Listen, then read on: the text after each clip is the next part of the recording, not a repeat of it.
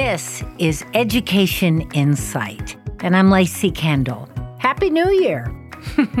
no, it's not January, but on school campuses all over Southern California, it's common to hear that when it's back to school time.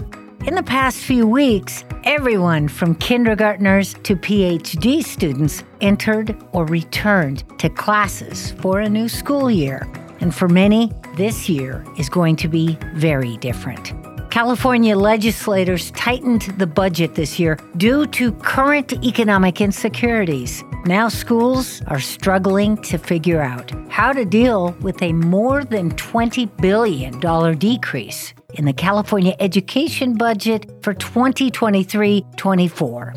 Now, at the same time, college students are finding that free money is easier to come by than they ever thought possible through a massive campaign for grant money to help Californians afford college. Today, we're discussing the stresses and successes of this new school year. Kimberly Liaz of the California Student Aid Commission joins us to explain grant funding that's available but often unapplied for. That's later in the program. We'll also meet the new Associate Vice President in charge of the Palm Desert campus of CSUSB and students from all over our region as they share their hopes for this school year. But first, we welcome Jonathan Kaplan. He's the Senior Policy Analyst at the California Budget and Policy Center in Sacramento. Jonathan, thanks for taking our call. Really happy to be here and have the opportunity to talk to you. Could you describe the current state of California's education budget and its major components that you believe we should be aware of? Why is this budget and the coming school year causing so much concern for folks in education? Yeah, so um, you know the the current state of California's state budget um, for education in the state is generally positive. Um, but there is some uncertainty out there. You know, there has been several years prior to this past one where we saw significant increases in funding for K 12 schools and community colleges.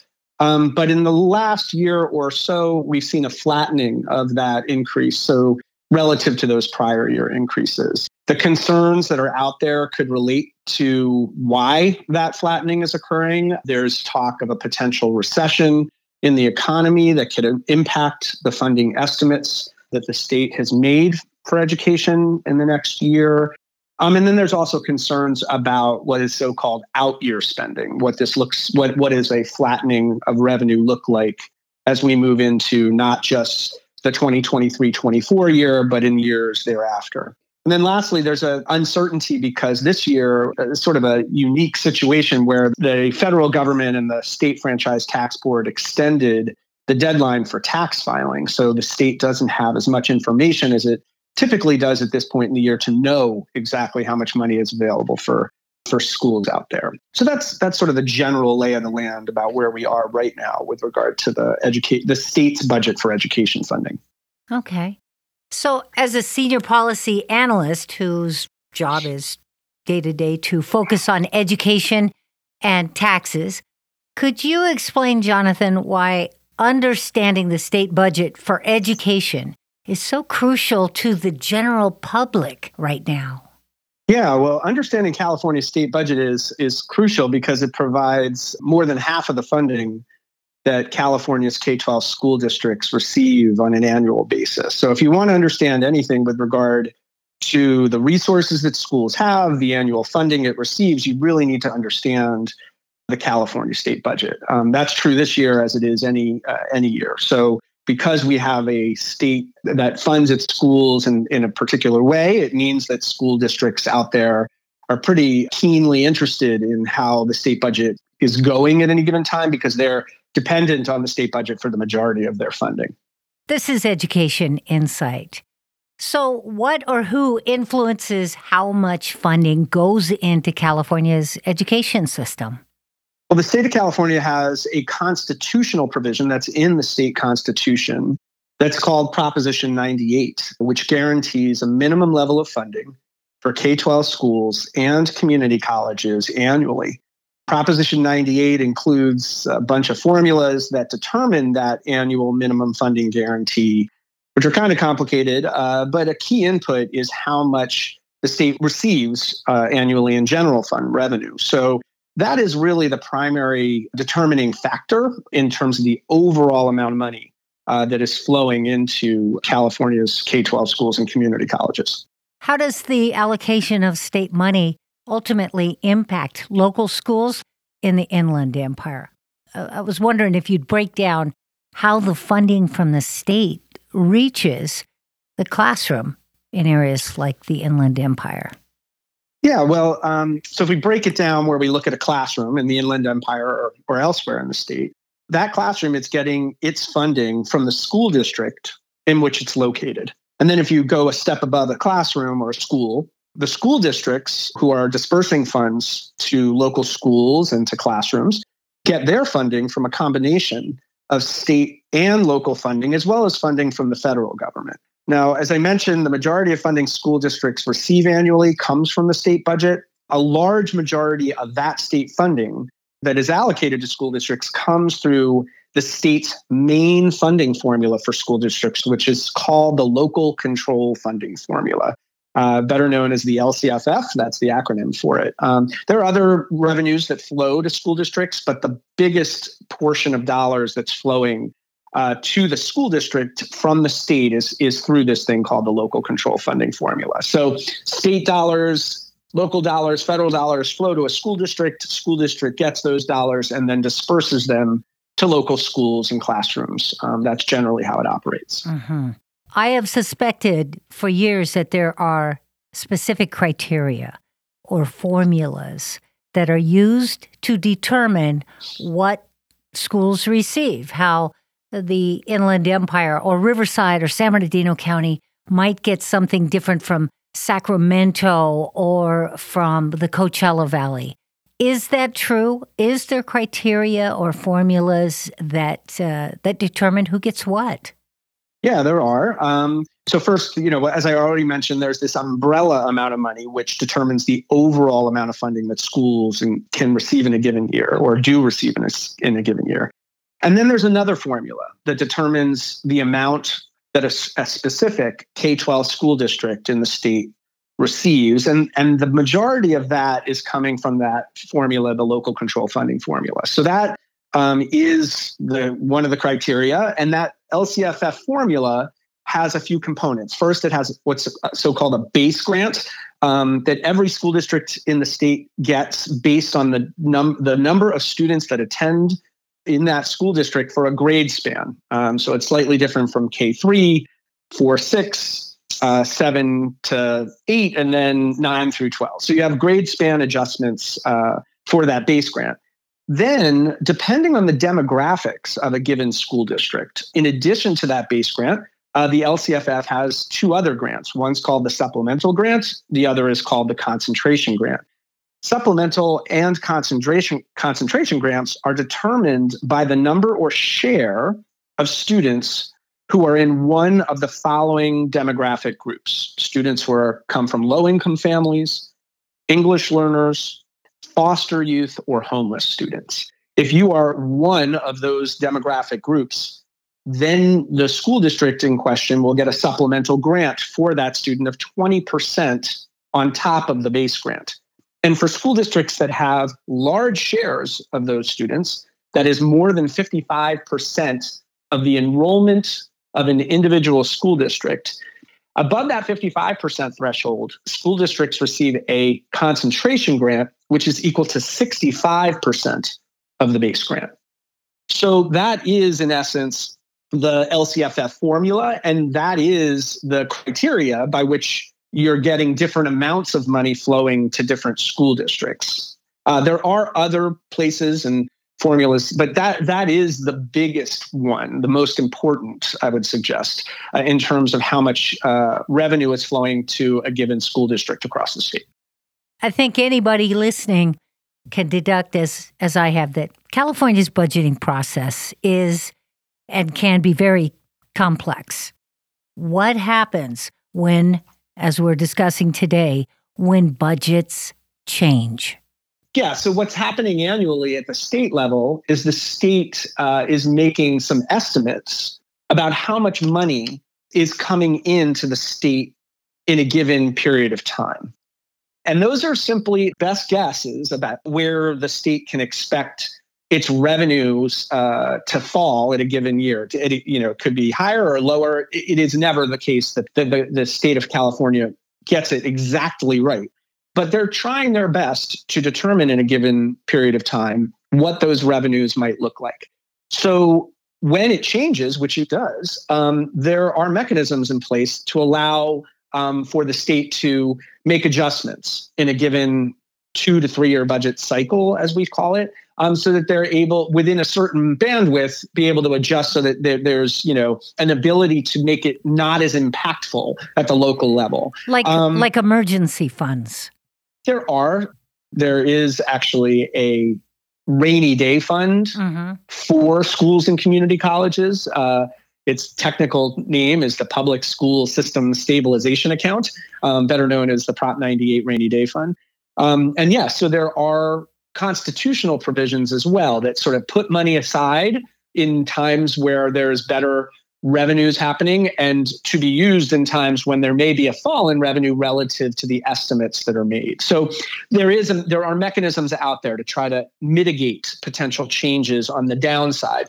And on the upside, if there's more money flowing into the state budget than was initially estimated, um, that Proposition 98 guarantee, that constitutional formula, requires the state to make adjustments such that additional money flows to school districts and community colleges um, when revenues come in higher than initially estimated. You're listening to Education Insight. Today we're discussing the decrease in our California education budget that hits in 2024. More with Jonathan Kaplan from the California Budget and Policy Center in Sacramento in just a moment. Stay with us.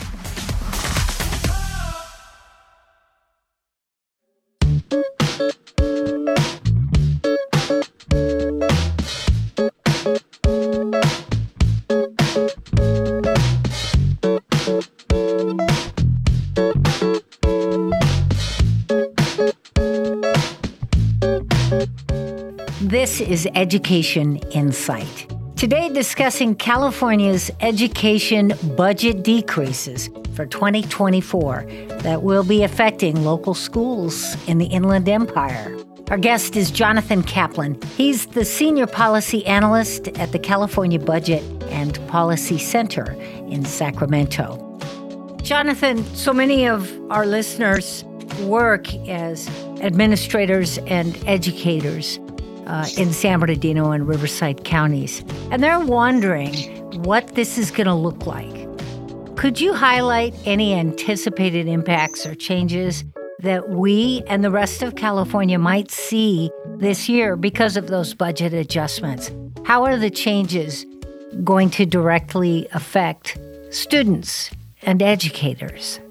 The uh, California uh, State Department of Finance is making its best guesses and estimates as relates to what revenues for the state look like in a given period. And um, as I mentioned at the very outset, those estimates of revenue have have um, sort of flattened over the last uh, recent period. Um, so year to year, there ha- there's actually a slight decrease in the overall amount of funding that was budgeted for K 12 schools in the 2023 24 year.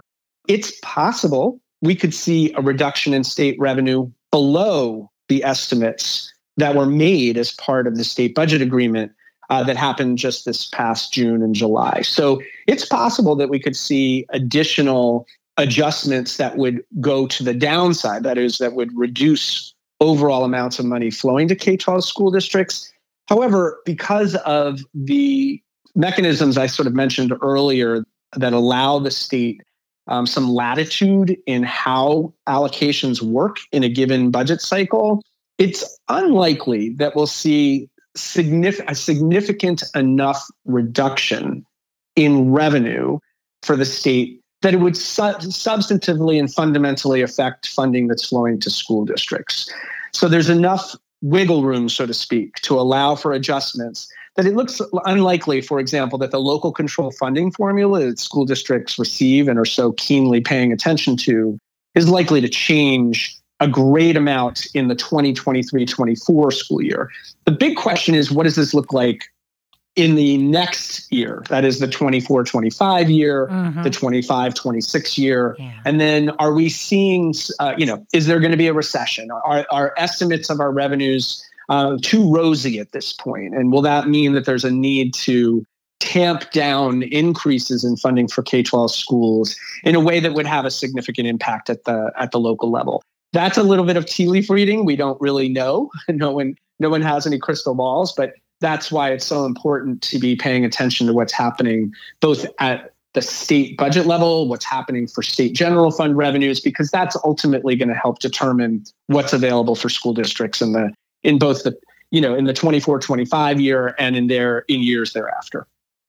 Are there specific goals or priorities that california's education budget focuses on how do california's education goals line up with the needs of small communities and schools such as those in the inland empire yeah well i wouldn't say that the state budget is focusing on goals or priorities, but the state has established a series of priorities, 8 mm-hmm. of them, in fact, eight state priorities that are uh, sort of at the core of the state's accountability system. Mm-hmm. Um, and those eight state priorities include, for example, pupil achievement, it includes um, access to courses, it includes ba- basic services, parent involvement, school climate, and the like um, those eight state priorities are categorized and displayed uh, for the state in on something called the California School Dashboard. Um, and there, um, you, you can go online and find it. Uh, you know, Google California School Dashboard, and it should come up pretty quickly. And you can see for any given school district um, those eight state priorities and how how the school district is doing with regard to those priorities.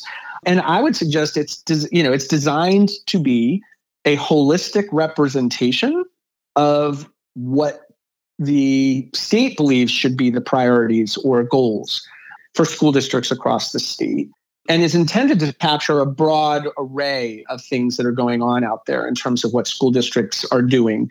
So you know there is a focus on those and there's uh, you know a difference that's you know school districts may choose and decide to prioritize one or more of those eight state priorities as opposed to others that is actually reflected in um, school budgeting processes at the local level that's called the local control and accountability plan um, LCAP for, for those who know what that acronym means. And basically, it's an attempt to try and direct, you know, uh, services, programs to address uh, given priorities that are the ones that I, amongst the ones that I described. So that's how the state sets up um, what goals and priorities there are, and it's up to local school districts to decide how they're going to, um, you know, approach that. So we're learning a lot today about how California handles the budget as it pertains to education. What have you learned about how other states handle such a, a situation and the budget for education? Yeah, so you know, um, you know, there are 50 different states out there that do uh, education funding differently from one another, um, mm-hmm. generally. Um, but there's a big breakdown or a big picture breakdown in terms of the approach that different states have relative to California. And really, it has to do with how local property taxes uh, affect school funding so we haven't really discussed the differences that may exist amongst different school districts as relates to local uh, funding. In states where there's high levels of funding, for example, in New York or New Jersey, oftentimes what's happening in states uh, that we hear about very large amounts of per pupil expenditure, what we're seeing is, is that there's large amounts of dollars that are flowing to some school districts based on local property taxes. And local property taxes in the state of California, while they do have actually an impact on school funding, it doesn't affect, counterintuitively, in most cases, it doesn't affect the amount that the school district is receiving on the whole for things like the local control funding formula. And that's because the state of California for longstanding reasons having to do with uh, Supreme Court cases in the 1970s and the development of the education finance system, have not premised funding for local school districts based on local property wealth. So if you have a wealthy school district by property, that is the amount of value of property uh, in a given school district, generally speaking, it doesn't affect how much money a local school district receives. Whereas that's not the case in places, uh, in some places across the country. So there's a big divide there in terms of what I would suggest is a question of equity, how much school districts in the, in areas of the state receive. There's some caveats to that in California. There there's an opportunity for California school districts to approve what are so-called parcel taxes, um, and they're generally you find those parcel taxes uh, are approved uh, more often in wealthier districts, for example, in the Los Angeles area or in the Bay Area. Um, so you do see some disparities uh, with regard to that, and there are uh, there are other ways in which property wealth can affect what's happening in terms of uh, the revenues that a school district receives. But for the most part, California has a more equitable approach um, in terms of how it provides funding to local school districts relative to other states that choose to premise their funding formula in part on how much local constituents vote, for example, for a local tax um, that would then fund their school district at a higher per pupil rate than another school district in another part of that state. So that's a big picture view of sort of the way in which California approaches its education finance system comparative to other states. You're listening to Education Insight today, discussing how changes in the California budget as it pertains to education may affect us here in Inland Empire, San Bernardino, and Riverside County classrooms. Jonathan, as someone who spends your days analyzing education funding, I want to ask you the big question. Through your answers, I'm hearing both optimism and I'm hearing a little bit of concern. So, how do you see the impact of these notable budget changes on the overall quality of the California students' learning experience over the next few years? Yeah, well, you know, as I mentioned uh, earlier in our conversation, there, you know, over let's say the 2019-20 to 2022-23 year, there were significant increases in funding available for schools and community colleges at the state level, and that produced some significant outlay, budget expenditure from the state for certain kinds of programs. Um, that were that are still being rolled out. Um, some notable ones are uh, the community schools program, which saw a very large increase in funding. Uh, the expanded learning and opportunity program, which is funding before school, after school, and summer school programs, uh, as well as large investments in programs to address the teacher shortage and teacher pipeline issues. Um, so I would hope, and uh, we're still watching as those programs are being rolled out, that we hope to see how those investments over the course of the next few years will impact things at the local level. Will we see greater engagement at the local level because of the community school model, where you have opportunities for school districts and uh, and community organizations to engage in an enterprise together to provide more holistic services for school uh, for kids and and uh, in their communities, for example, or um, you know additional services for after school, before school, uh, and summer school programs through the expanded learning opportunities program. Will that actually uh, have desired out um, effects for students, um, given the effects of the pandemic, which was one of the reasons for the expanded learning opportunities program, as well as also those issues about whether investments in the teacher pipeline, which have been substantial over the last several years, will those investments address the shortages that we see in particular areas?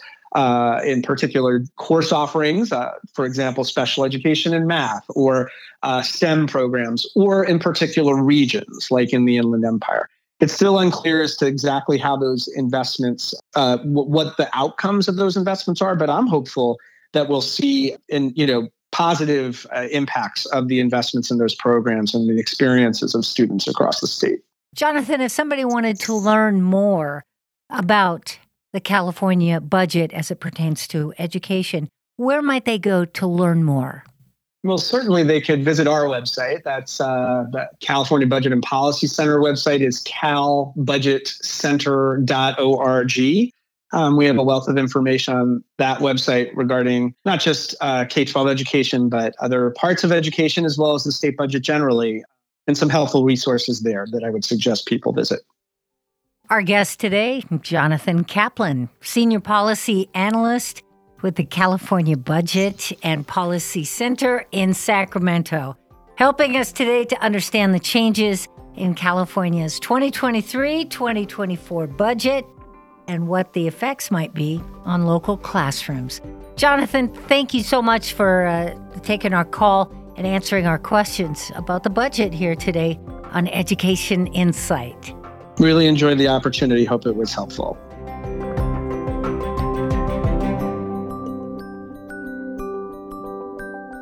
While our Inland Empire schools determine how to deal with less money this school year, Tens of thousands of Californians who want to attend college are receiving free money. That is, making community college and attending a university possible. They're doing that through the decades old free application for federal student aid, or FAFSA. But many more Inland Empire residents than in the past are jumping on board due to the hundreds of workshops known as Cash for College where state officials are right here in the Inland Empire and in Coachella Valley helping locals complete the often complicated application for grant money. Joining us by phone is Kimberly Liaz, the Cash for College coordinator for the California Student Aid Commission in Sacramento. Kimberly, thanks for joining us. Thank you, Lacey. Nice to be here. Could you tell us about your work with the Cash for College program? Yeah, so Cash for College is a program that helps students and families learn about financial aid and completing their financial aid application, which is the FAFSA or also the California Dream Act application. We shorten it by calling it CADA or CADA. Um, and then our workshops are free and open to anyone who needs help understanding financial aid. And then our workshop attendees bring questions about financial aid, and we, as um, some of our experts, uh, help them understand the the little nuances or line by line of what can trip up uh, students and families. And some of our workshops are hosted by us at CSAC, uh, but also by our community-based organizations every corner of California. So we have, we have contracted partners that we work with um, throughout the state of California. We have seven regional coordinating organizations, and we have 16 project Cal-SOAP project consortia.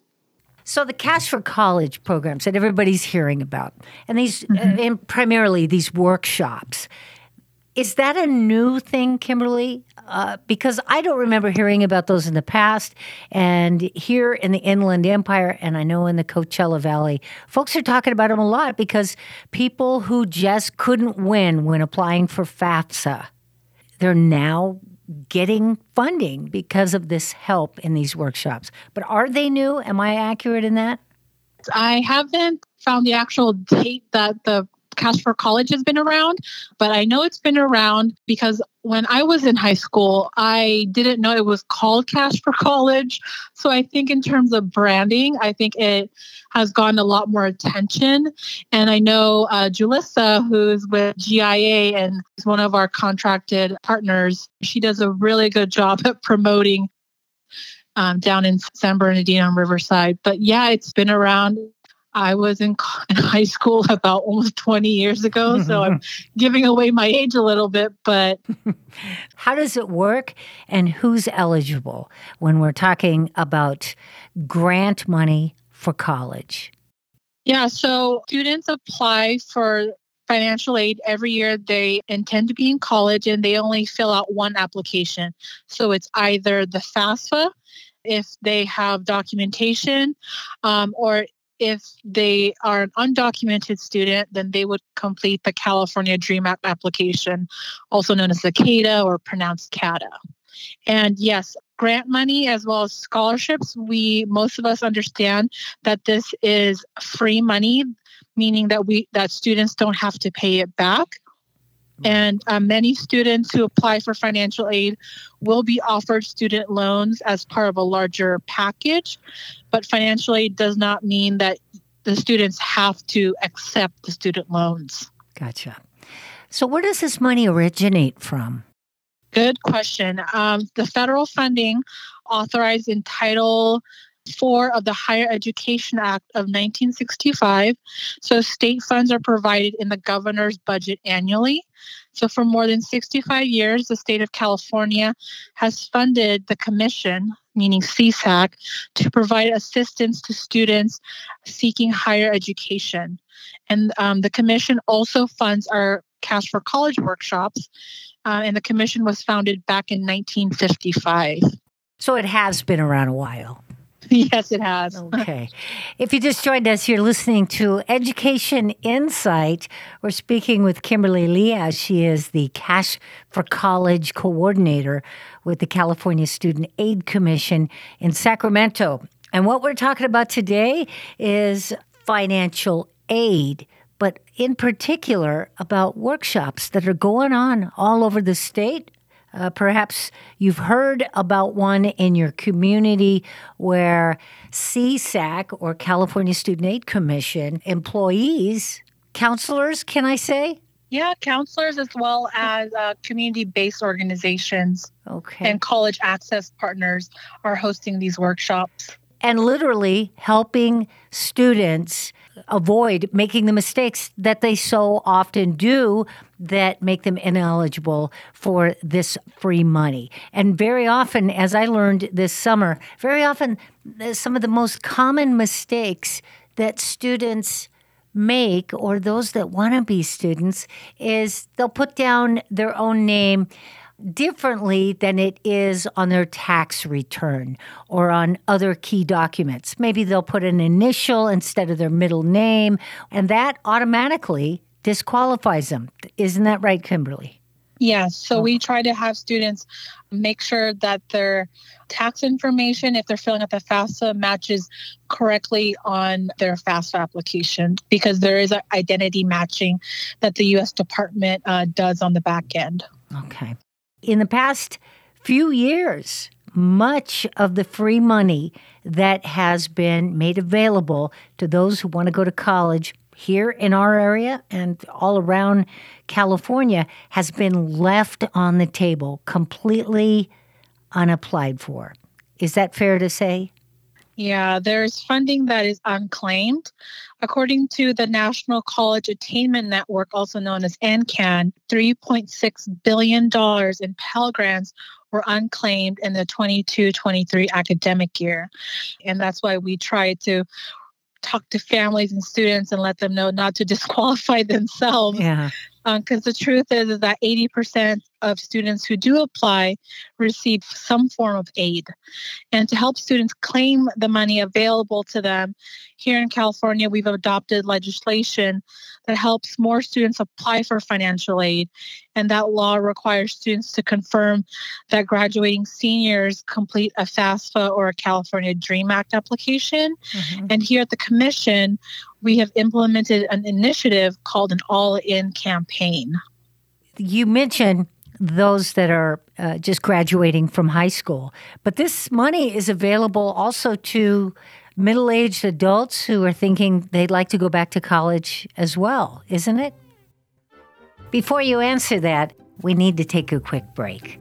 Our guest is Kimberly Liaz. She's the Cash for College coordinator for the California Student Aid Commission in Sacramento. We'll have more with her in just a moment. This is Education Insight.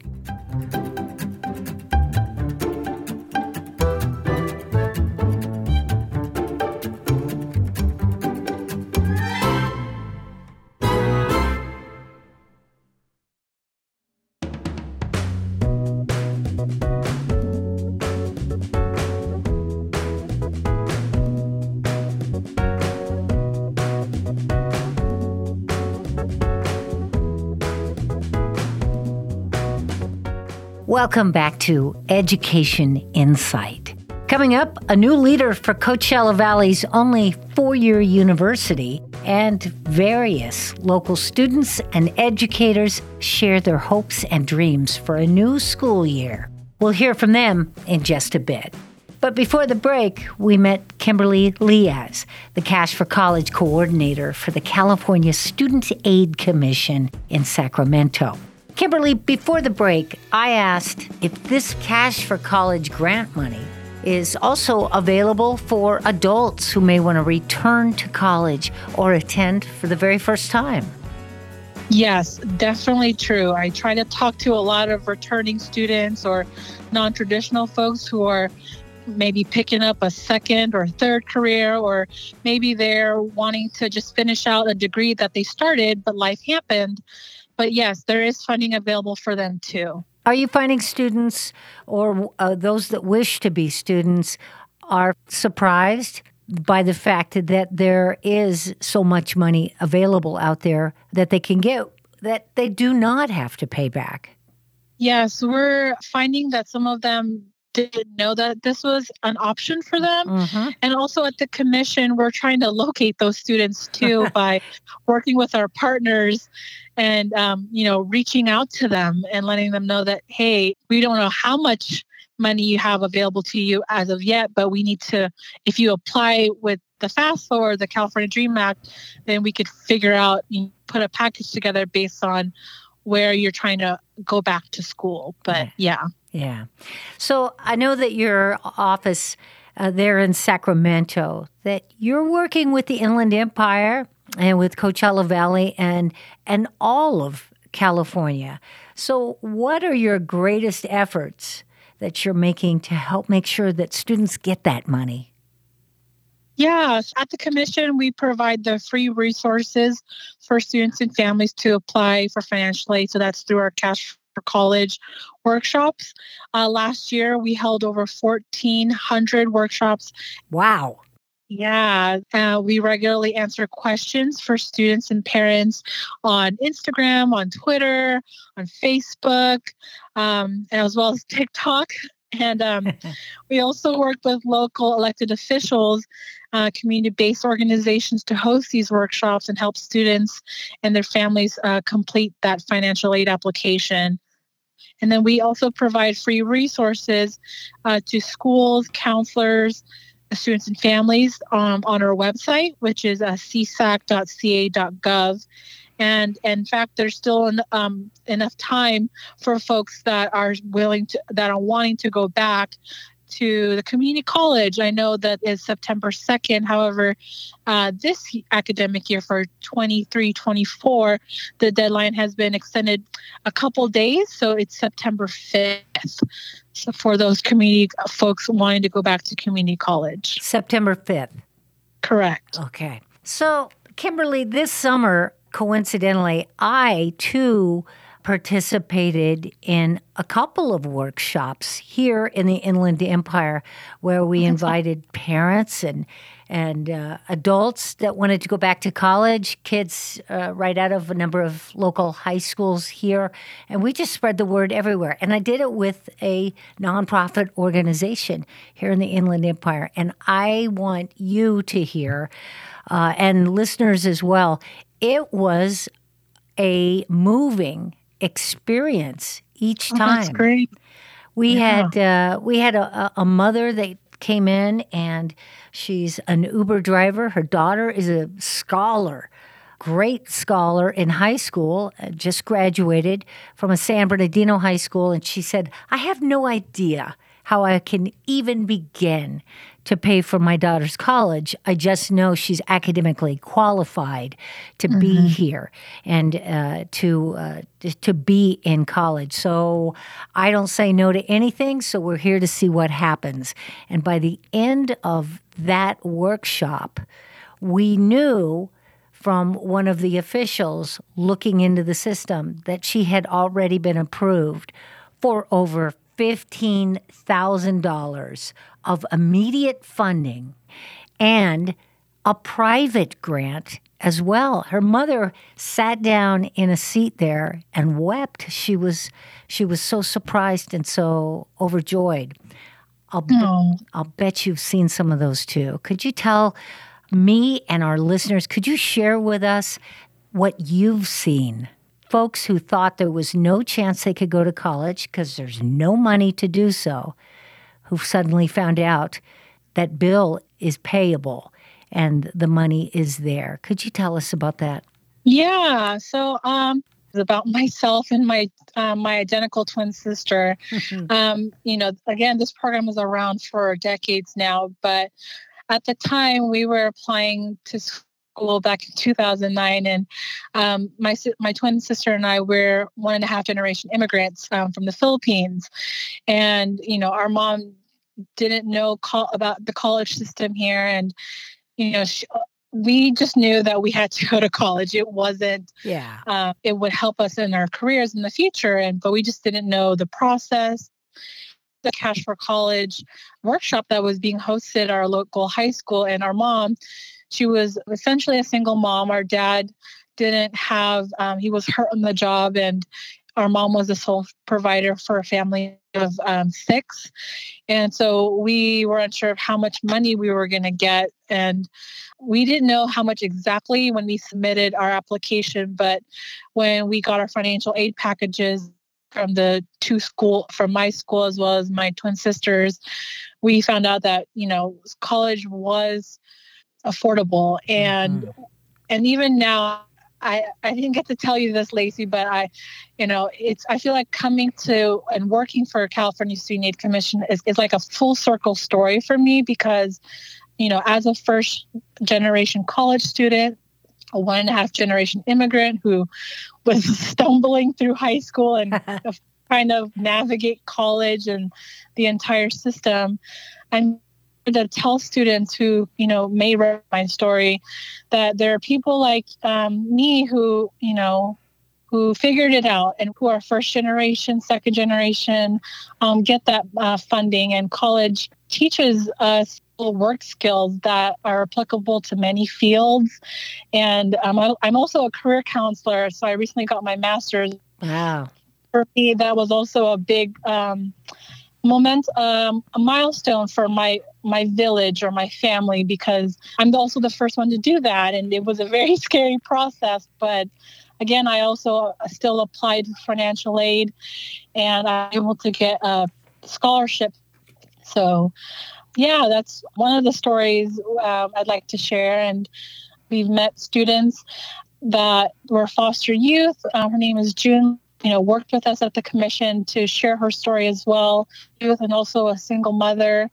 And she's currently, I think, finishing up her master's at uh, Cal State Fullerton. Wow. And so stories like that, it warms my heart that, you know, we all don't come from the same hardships or challenges, but nonetheless, we have barriers, but we we want to overcome them and make a better life for ourselves. And we understand that financial aid is a vehicle for helping us make a better life for ourselves and our family and have uh, prosperous careers. You bet.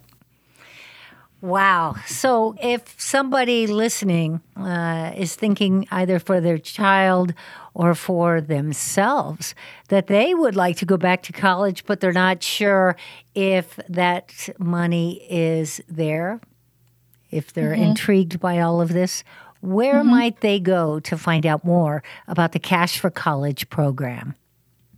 Very good question. Um, they can go on our website, which is CSAC, uh, so csac.ca.gov,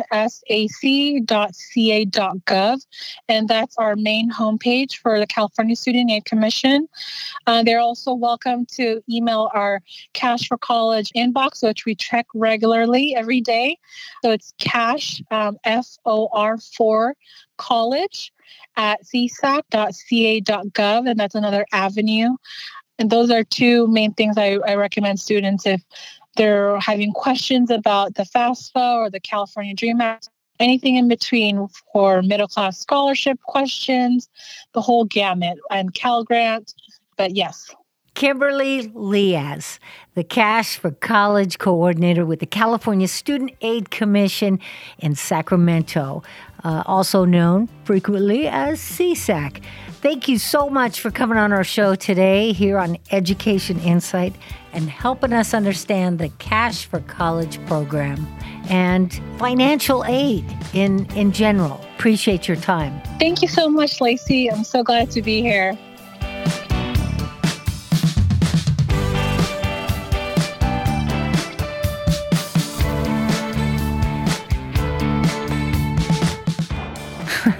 The bell has rung and school is back in session.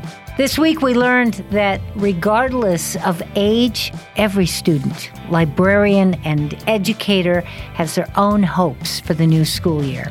So Education Insight asked a few of them to share those with us and started with the new leader of the Palm Desert campus of CSUSB, Associate Vice President Edna Martinez.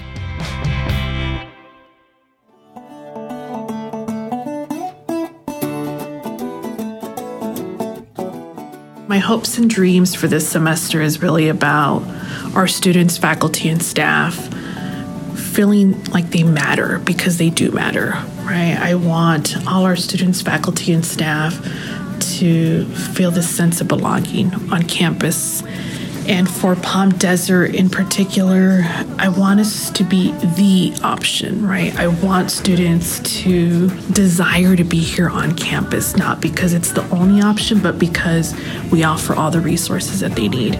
We offer the degree programs that they're interested in pursuing. Uh, because they've come to learn or recognize that we have world class faculty committed to their success. Uh, same with our staff members. My name is Oliver, and what I want to see is lots of opportunities to play soccer. And I would like to learn more about computers. Hi, my name's Adriana, and my hopes for the coming school year are to just feel more included as a community, as a school, and just see more student events, just more inclusion and togetherness. My name is Oscar Fonseca, resident of Coachella Valley, and my dream for our students, staffs, and more importantly, our families is for them to feel as strong as educators of their own families as much as the students feel so we can thrive within our region. What I look forward to doing the school year is is getting continuing to getting good grades and playing soccer with my friends. Hi, my name is Oscar Moreno Castro, and my dream for the upcoming year is to successfully pass my second year of grad school, as well as get ready for my internship. It's my first time doing an internship at a school setting, so I'm looking forward to that, and let's see how it goes.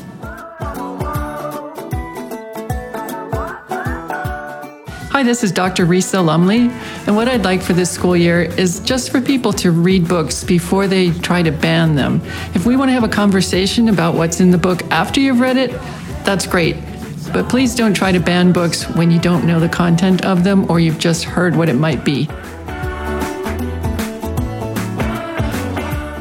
What I look forward to most this school year is getting good grades so I can get a phone, playing football for my school, and getting new friends. I'm Milo and I'm in second grade. I like reading Mo Willems books and I hope I get to read more of them.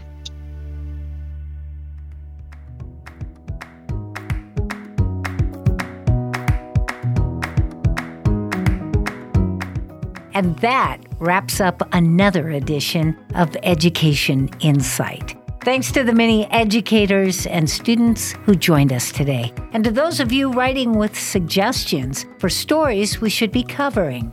If you have an idea, write to us giatogether.org. I'm Lacey Kendall for Education Insight. Thanks for joining us.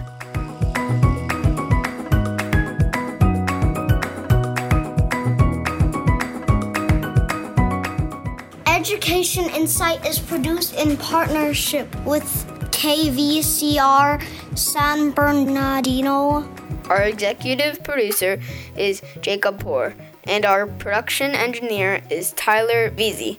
Alyssa Silva is our production assistant, and Lacey Kendall is your host. Support is provided by Growing Inland Achievement, working together for inland education and economic success. And by College Futures Foundation. Do you have questions or suggestions for the future topics we should be covering? Write to us at educationinsight.org. Join us again next time for Education Insight.